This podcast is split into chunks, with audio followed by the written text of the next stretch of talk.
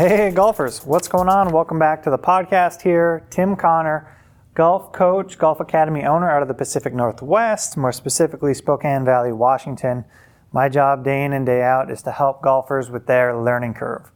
And this podcast is to pass along the things I get to deal with day in and day out the good, the bad, the ugly, and the in between. So I hope you take something out of every podcast. I hope you learn something every day and hustle a little bit every day in the name of better golf. Before we get started, you can never cheat hard work.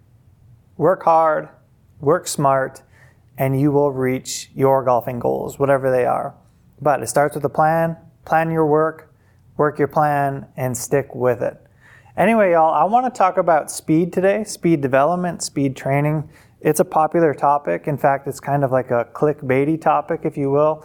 A lot of people like to talk about speed, and uh, for good reason. Speed's important. I want to talk about why you need to train speed today. It's just about training it in the right order of operations.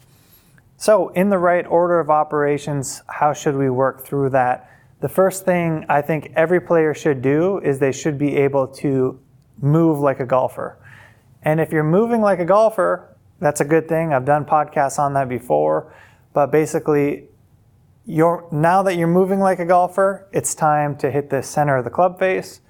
Now that you're hitting the center of the club face, it's time to work your club face control. And at that point, you should have created a ball flight, like something that you can trust. And once you've created something that you can trust, now you can add speed to your golf swing. Adding speed to your golf swing is a great stage to be in, and during that process, you should never abandon speed. Speed is a good thing, speed is your friend. It's something that we should develop with time. And the reason for that is there seems to be like a development window where if you don't train speed, you never really will. Okay, there seems to be a development window. If you haven't trained speed in the beginning or in the middle, you're not going to train it as well later.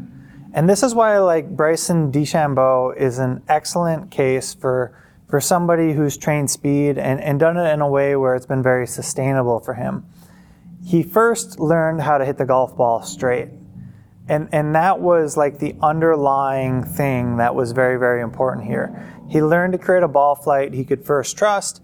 After he created that ball flight and he was super proficient, he'd already won on tour he decided he wanted to layer on speed. Now, I'm sure he had done some speed training in the past.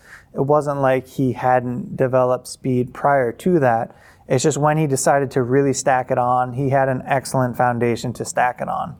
Now, you're not Bryson DeChambeau, neither am I, but in that order of operations, there's something that we can take from that, which is you should learn to first hit the middle of the club face, then learn to control your curvature, and train speed during that time, but make it more of a priority to learn how to hit the golf ball straight.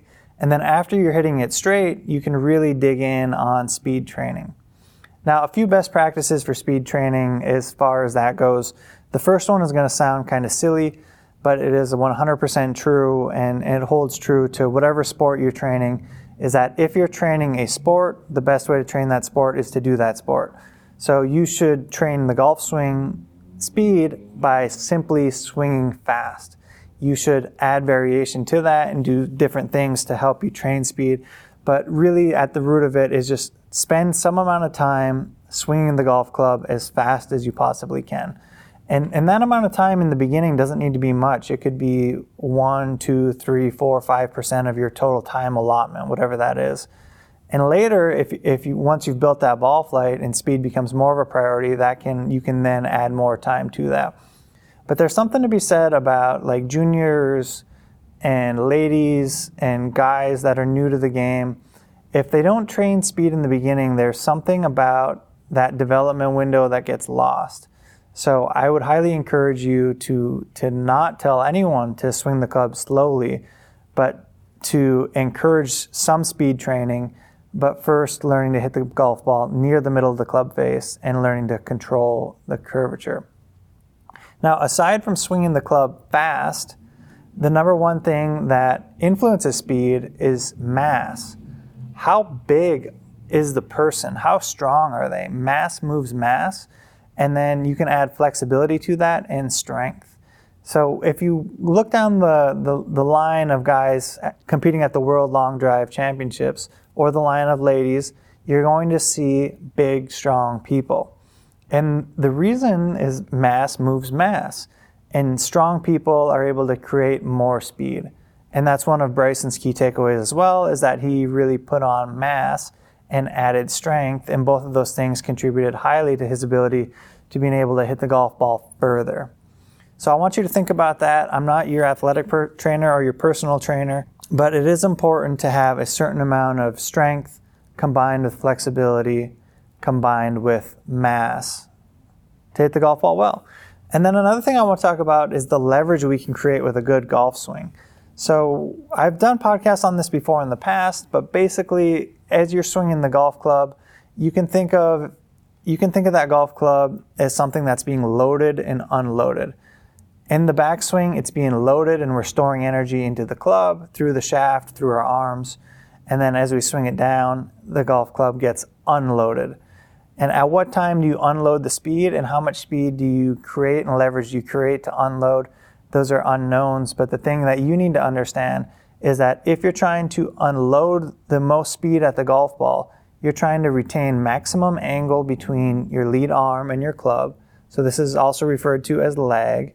We want that club as far behind the hands as possible and then snapping through to straightening out with the hands right at the golf ball. This is a very difficult skill to train for most, but it is an important skill and it is something that will stick with you once you've trained it. So I want you to understand that, that leverage is important and lag is important and mass and speed are important. Our mass and size are, and strength are important to helping you create speed. And all of these things add up over time. At no point should you abandon one to work on the other. They're all things that kind of can cumulatively work and grow together as you develop your golf game. So I want you to understand that speed plays an important role, but there's just in a proper order of operations to work on your speed development.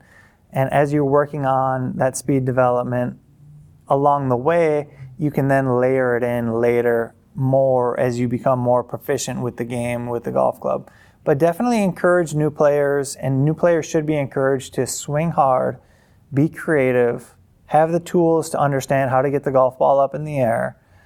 And yeah, it's it's important. Everything needs to be worked on, and I think as golfers we tend to compartmentalize things like I'm going to work on my short game now, I'm going to work on my long game later, I'm going to work on my speed training now, I'm going to work on su- such and such now, and then this and that later but everything needs to be worked on over time. We can definitely phase in things and phase them out, but you should never abandon one thing fully to work on something else.